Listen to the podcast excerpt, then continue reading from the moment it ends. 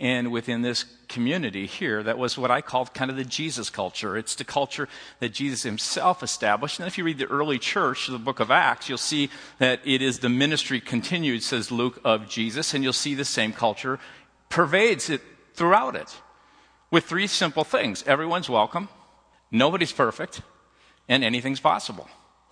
Those kind of things where just people just felt it, touched it, and it was vibrant. I just wanted to share with you before we get into this series. We're excited. I talked last week about everyone's welcome, this idea of this gracious, welcoming community. What does it look like to, to feel wanted, to be celebrated, not tolerated? What does it mean to be noticed? What does it mean to be truly loved? And, and we are seeking to create that, and there's a way you can help if you would like to. And we have a hospitality team. We have a team of people that serves, you see, greeters and welcome out here. Um, they're involved as ushers in many different ways. And if you would like to be a part of that, not this Wednesday, but the following Wednesday, the 30th of September, I would challenge you to consider coming for that. It's just a half hour from 6 to 6.30. Grab dinner here. Um, make sure they know you're coming, right? And then, and then be a part of that. We would love for you to maybe consider that step of what does it mean to be a part of a graciously welcoming community. When we talk about everyone's welcome, nobody's perfect, and anything's possible. I love that last one because Paul at one point says three things remain faith, hope, and love. And it was in Jesus and it was in the community of Jesus it was pregnant with faith, hope, and love for people. They came going, God, you could do something in this area of my life. And they would ask Jesus, Would you? And he'd go, Would I? Is it possible? And is it possible? Everything's possible for those who believe in Christ. Let's pray. Father, we would ask that in this time, as we begin to explore and continue to explore this whole idea of everyone's welcome, this Sunday, as you, um, as our hearts are in a place um, I pray it would be in a place to learn and to hear, to be what disciples means. We'd be learners. And so we say, Holy Spirit, come. I ask you, speak. Prepare our hearts to not hear words, but to meet with you today. In Christ's name. Amen. I want to show you some pictures. And as you look at that, consider for a second what do you think? What am I showing you? Very good. Who said that? Man, we got a hospital. Very good. We a hospital. Now I want you to think for a second, and if you're close to someone, I, I want you. What's the first thing that comes to mind when you think of a hospital? Turn to someone. Just take a second and just tell them what it comes to mind, and then turn to the other person and tell you know vice versa. Okay, not, I didn't say an essay. Just the first thing that comes to mind. Okay. I'm sure all kinds of things came to mind, but one of the things that comes to mind when I think about a hospital is the place where everyone's welcome. Think about it. it, it, it people, um, if you're really sick or you're mentally deranged or you're mortally wounded, you name it, whatever kind of illness, one thing about hospitals, they're places where you're welcome. And, and I find it interesting in hospitals, they go to the extent of making you feel uh, welcome by having info centers where there are volunteers who are trained to help you find your way around. Not only do they have these volunteers at info centers, they, they, they, they have a place where you can, can grab a cup of coffee and maybe get something to eat. And it's so welcoming that they understand that people may be coming into the hospital rushing from somewhere, and there's even a gift store, right? In case you want to get something to help someone. Now, there's obviously some profit based to this, but let's just act like they're really doing it out of the sense that they love you. And here's the real kick in the whole thing is, is often if you go to a hospital and you're really, really sick, you've experienced some kind of tragedy, they have created just the place for you called emergency, right? In fact, they have created this place called Emergency, and they uh, have so staffed it to help you feel welcome, to make things go well, is that they have actual vehicles to pick you up called ambulances that'll get you there. And not only that, you don't have to go through the front door and go through all the rigmarole and tape. They actually create a space at the hospital and put a sign up there that says emergency where you can actually drive into it and, and very quickly with trained staff. That's even another thing they think about. They have trained staff specifically to help you because they are there as a place to welcome you in wherever you're at with whatever's going on in your life because they're a place where everyone's welcome. My first experience with the hospital was kind of an interesting one. It was the Cook County Hospital. I, I should, it really wasn't my first experience. Some 18 years before that, I had an experience not with just the Cook County Hospital in Chicago, but with, with the Swedish Covenant Hospital in Chicago. So there's a few people waving, waving you know, kind of say, yeah, I, I remember that place. Although I didn't remember much of what happened, it was a real traumatic experience um, that happened there. Uh, my mom gave birth and called this guy Kevin. And uh, for some reason, she remembers it, I don't. I called her this week, and even though she's failing in her memory, I said, Mom, you remember the day I was born? And she said, You better believe I do. Even though I don't recall it. But anyway, my first experience, though, that I really recall was at uh, Chicago Cook County Hospital. I had been playing hockey for a, a, college team, and I was going down the boards on the, on the right. Oh, I must have been playing left wing at that time for some reason because I was going down the boards, and I got a pass and I was, I was just a foot or so in front of the def- defenseman. I was breaking through the, uh, the blue line. I got it just on the other side of the blue line. And I started to cut towards the net, and I was going this way, he was going this way, my knee was going the wrong way, and it was like immediate blinding pain. And I just laid out, sprawled out on the ice. And I remember my parents were at that game, and so they rushed me to the hospital, went to Cook County Hospital, and I'm there in pain. They were trying to decide what to do with my knee. They had a couple different options that they could do. I was of age, so they conferred with me. And I just remember my dad trying to, with the doctor, telling me the two different things to do. And I just looked at him and said, I don't care, just get me better. And uh, that's something else the hospitals do. They're about places that share with you truth so that you get better. They're not just a welcoming place that say, we'll take you where you're at. They're also places where they say, where you're at, we're going to help you become something that you're created to be and help restore you and bring you to health. And so, as I was thinking about this and, and the importance of a hospital, what I wanted us to think about is the church functions so much like that. We have to be people like that. We have to be the kind of people that allow for people to come into their life with whatever's going on in their life. Sometimes even we are emergency room, so to speak. We are like that as a community of people when come, people come here. And the whole purpose is to bring them in, to welcome them, to give them a place where they experience grace. And yet, at the same time, it's a place where we say we want to share truth so that we can move to a place of health and restoration. I had no idea when I said, Get me better, what that would entail. I didn't realize the operation and then the months of recuperation and, and therapy and different things that had to take place as a result of, of that. But it was all the process of coming to this very welcoming place where I was received with grace into a room where they were waiting for me, where they took me to a place. You know what's really interesting? Hospitals are so cool that even if you are contagious, guess what? They have a room for you. And yet, they don't want you to stay that way. Grace and truth, people, according to the Word of God, fit into this sense of feeling welcome. It fits into this place because they're not opposed to each other. John chapter 1, verses 14 through 18 state this clearly about Jesus. He is this perfect combination of grace combined with truth, where you can come with who you are, where you're at, where He can hold you and love you and care for you, and yet at the same time, can begin to share with you the things that need to take place in your life in order that you can become who God created you to become. He says in, in verse 14, the Word became flesh and made his dwelling among us. God entered into history and lived in a human body, both God and man, fully man, fully God, Jesus. We have seen his glory, writes John. The glory of the one and only Son who came from the Father. And here's the glory. Here's the glory. Here's the remarkable thing when people experience this d- done well. He came what? Full of grace and truth. He goes on a little bit later and, and John says, For the law was given through Moses, but grace and truth came through Jesus. This incredible combination of here's who I am without any mask, without anything hiding, I come before you and, and say, I, I want you to make me better. Grace and truth, you need to understand, are not opposed to each other. There are, there are grace people who tend to be more that way, and there are truth people who tend to be more that way within any kind of situation, any community. But we need them both. We need them combined. We need them moving together because the two of them help create health and restoration. They're not opposed. Grace hugs and holds you, while truth basically helps and restores you.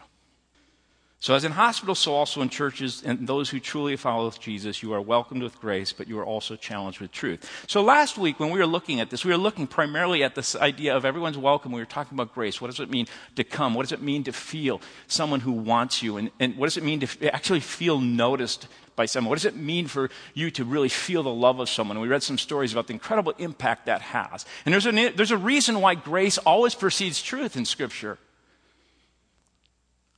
You know, you can hear truth. A lot of times, an enemy may say some things that have some truth in it, but it's a lot harder to hear from someone who doesn't like you, right? But if someone really, really loves you, someone opens their arms and, and in grace embraces you, and you know they care about you, and they know they want you, you, you, that as you are with them, they want your best. The reason grace precedes truth is because out of the platform of that sense of love and acceptance, you see, a lot of people don't realize this about God. They don't realize it. If, you, if you're here and you're beginning to struggle and you're working through this, or you've been in the church for a long time, a lot of people are raised with this idea that God just is, is out for me. He doesn't like me. He's angry with me all the time. He's God of wrath. We put all kinds of things on him. And God says, no, here's the reality. I don't like what is in the sin and the, the things that are creating the problems. I want to remove that, but I love you.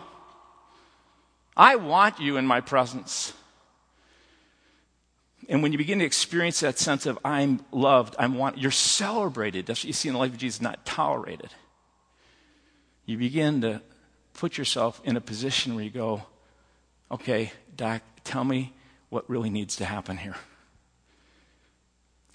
Give me what I need. So last week we were looking at everyone's welcome in Cornelius, who's a Gentile, and people have asked, what is a Gentile? A Gentile is just is merely someone who's not a Jew. It's a kind of like He's not one of us, he's one of them kind of attitude, right? And so here is Cornelius. He's a Gentile. Yet more than that, Cornelius was a member of the occupying, hated army of Rome. So he's a soldier.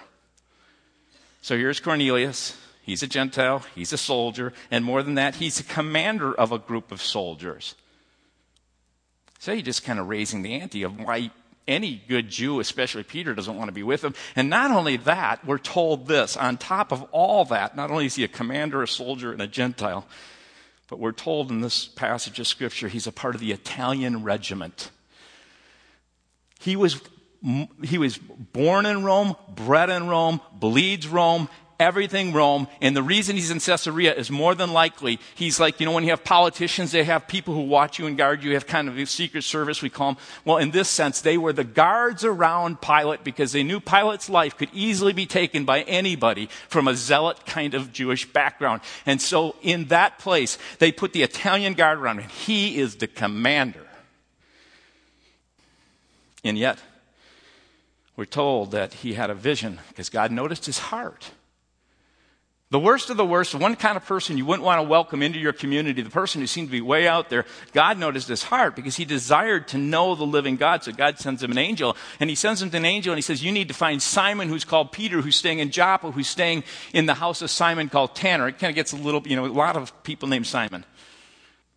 And so these Cornelius, a man under command, goes okay to the angel and he sends three of his guys, one of his military commanders, two other of his servants. They go to the house in Joppa. They stand at the door in Joppa. They don't have doorbells, so they stand outside there and they go, Yo, is there a guy named Simon who you call Peter in here?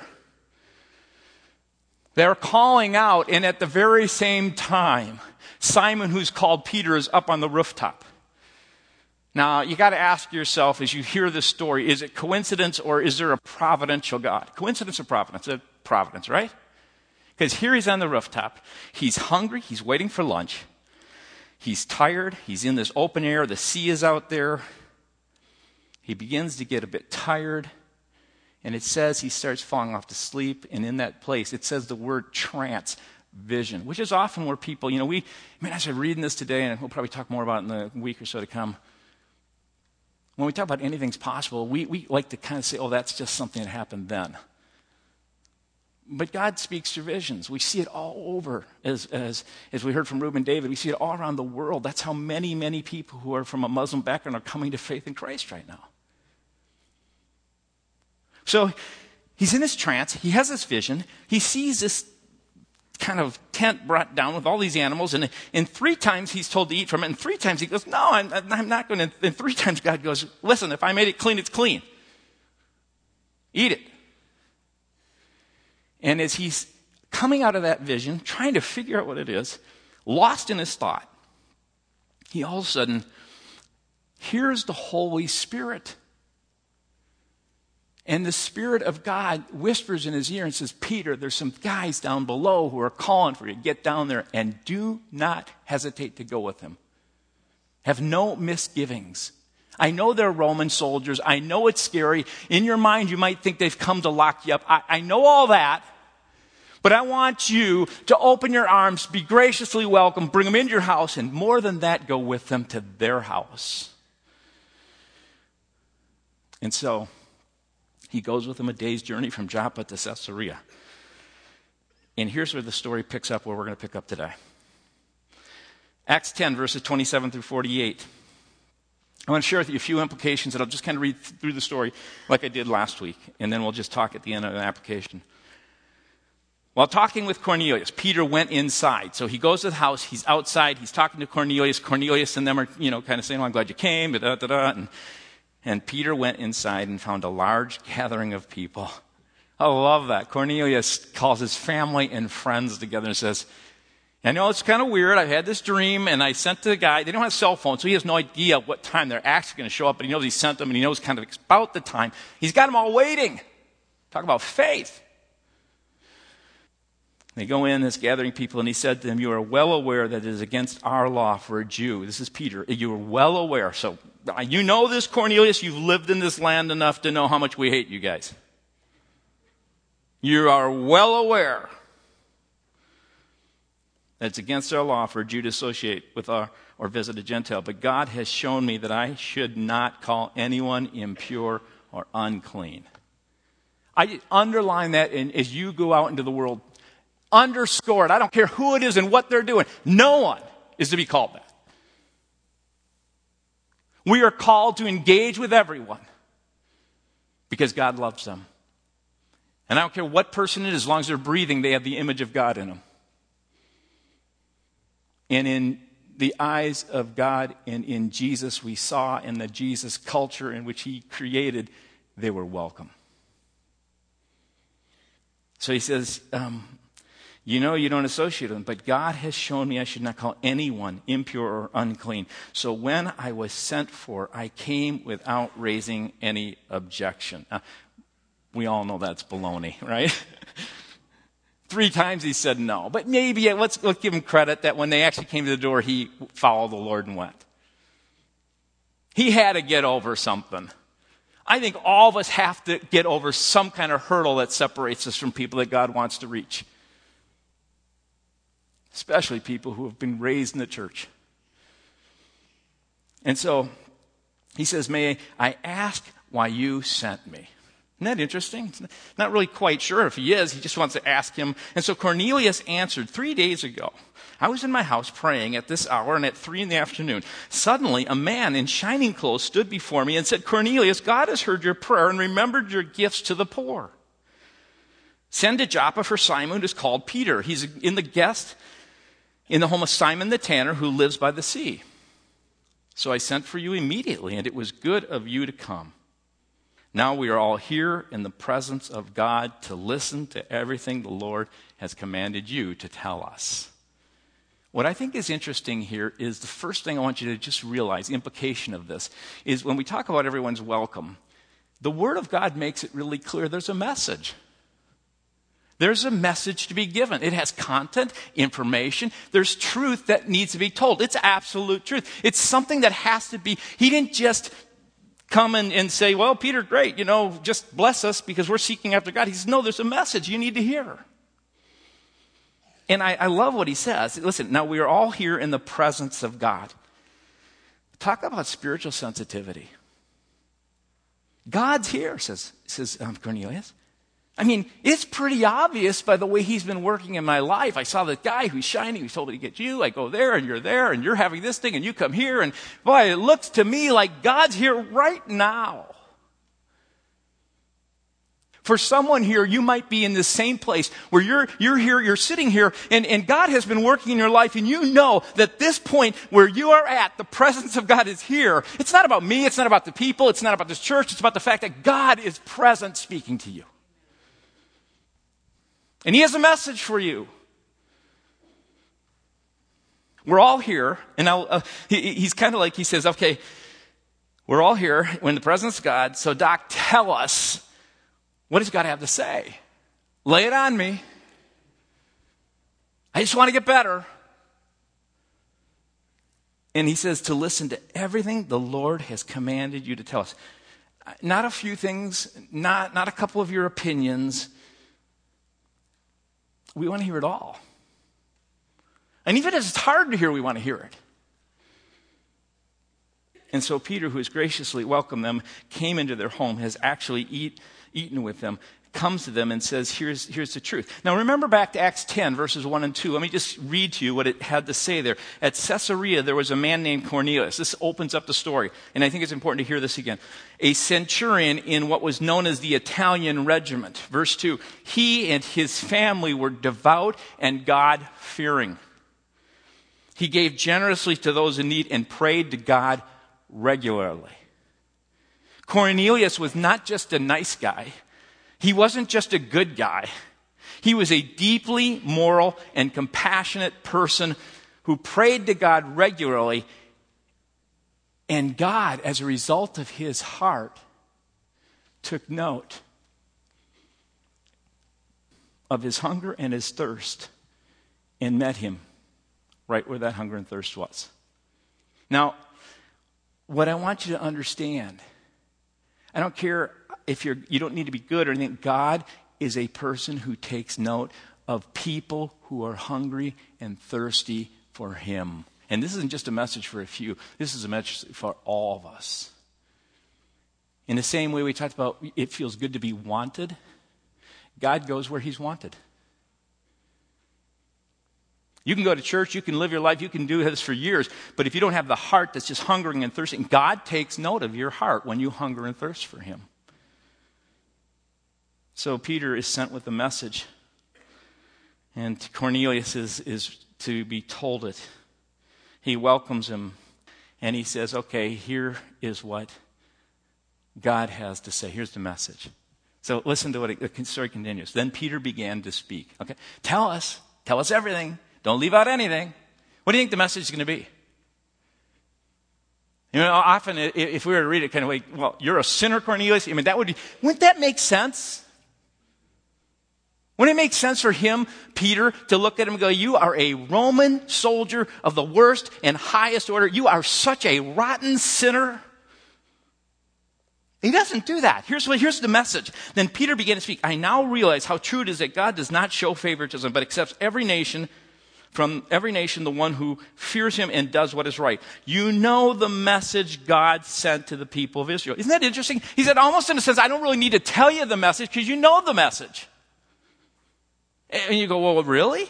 He says, you know the message that God, that, that God sent to the people of Israel, announcing the good news of peace through Jesus Christ, who is Lord of all. He knows that Cornelius knows about this.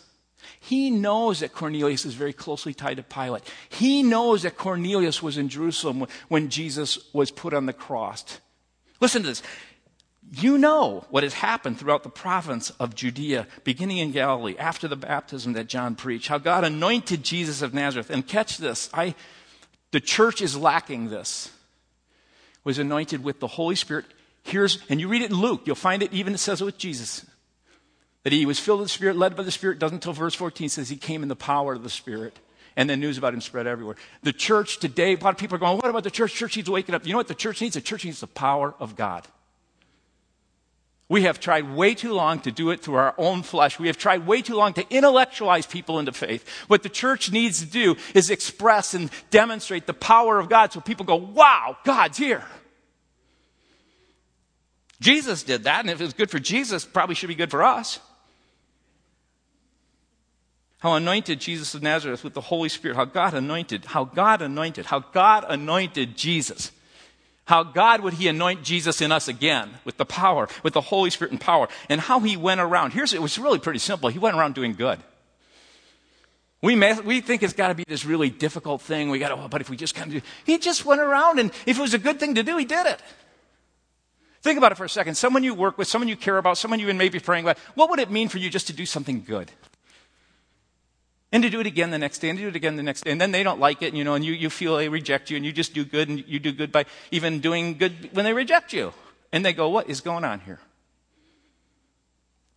He went around doing good and healing all who were under the power of the devil. Here's another key because God was with him. And we are witnesses of everything he did in the country of the Jews and in Jerusalem. And they killed him by hanging him on a cross. But God raised him up from the dead on the third day and caused him to be seen. He was not seen by all the people, but by witnesses whom God had already chosen by us who ate and drank with him after he rose from the dead. And I think he needs to kind of put that in there because he needs to let them know that there was people were talking. He knew about people talking that they'd seen Jesus and, well, I haven't seen Jesus. Well, you, have you seen Jesus? No. And then, ha ha, these people, they're seeing Jesus. And he goes, you know what? He showed up to those who wanted him. You'll get that as well. You know, how do you know? Jesus shows up to people who want him. And so he shows up and, he, and, and says, He commanded us to preach to the people and to testify that He is the one whom God appointed as judge of the living and the dead. And, and what I, I want you to get out of this is not only whether there's a message, but here's the message. The message, plain and simple, is just this. The, you want people to go, well, what's the matter? Jesus. Well, what do you mean, Jesus? It's just it. That's it. Jesus. It's the fact that Jesus came, and, and you, when, you, when you look at this, it's all about Jesus. Jesus is the truth. When Cornelius asked Peter about the message, Peter basically, in this, if you read this, it's just about Jesus. Because he's someone you were aware of, he says. In fact, one of the evidences that Jesus actually existed, that he, he lived, died, and resurrected, is the fact that this was written so close to those accounts, and he would write something like this that they would know about it. Because if he would write something like this, be on record, there would be other people who obviously would have written said that wasn't true. But here's the message Cornelius says, Peter, it's Jesus. It's the one thing you've heard about. You've heard about, you know, he lived, you knew that. He died, you know that. He was raised from the dead. You, you've heard reports about that. Well, let me share with you why the angel sent by God wants you to know. Let, let me share with you what he exactly wants you to know. This very same Jesus will someday judge you for your sins. Isn't that interesting? That's what you need to hear. You know about Jesus, you know all about Jesus, but you don't understand the significance of Jesus. Jesus was one who came and lived a righteous life, and on that righteous life, he actually died on the cross. He died on the cross, and he took the sins of all people who were not righteous so that they could stand in the righteous presence of God, not in, in, in, in their own stead, not because of the things they've done. You really think about it, Cornelius was not just a good guy, he was a great guy. But even as good and devout as he was, even as sincere as he was and hungry for God, even though he gave generously, even though he prayed, I mean, he probably prays more than a lot of us. Right? Yet he still says to him, There's something missing in your life. He doesn't just show up and go, Man, you're on the right road. Good job. Just keep moving that way. He actually says to him, Guess what? This Jesus you have heard about and you know about and has been reported the fact that he's living and alive today. He lives today. This Jesus, here's the significance. This Jesus that you know about, he's going to judge you someday for your sin. Yeah, I, I understand you've done a lot of really good things, but here's the reality. This Jesus, as a result of his life, was exalted to the right hand of the Father so that someday every person living and dead will stand before him and have to give an account of their life. You and I will have to give an account of our life, is what he says. Now you kind of go, well, that's not a welcoming message. It'd be like the doc who's who's holding me and he's about to do surgery and, and they're going to put me down and I'm going, is this going to be painful? I mean, I got to I got to admit I need help in my knee. So here's the thing about Cornelius. You know why he didn't need to come to Cornelius? And have to stress the whole fact that he's a sinner? He knew it. He knew it. There are people who in this culture know they are sinners. They are broken, they are living with shame, they understand it, and they need the grace of God, and they need this truth that Jesus, Jesus, yes, Jesus is the person you need for your life. Now, here's the king that's really cool because when you continue to read this, here's, here's, here's the heart of God. He says, All the prophets testify. Listen to this, verse 43. This is what I'm going to leave us with.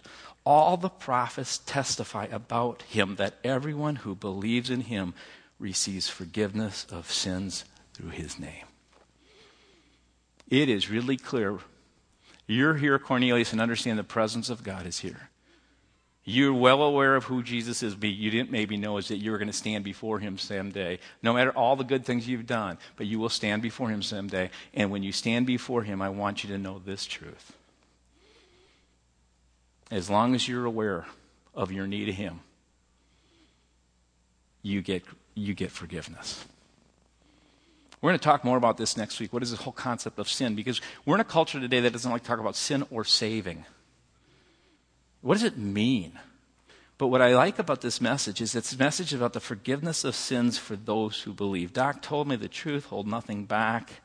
And here's the truth you can say that, you can know the cure, you can have thoroughly, um, you can have it thoroughly explained to you, but you need to live in the truth of it. You need to commit yourself in belief to this being true in your life today.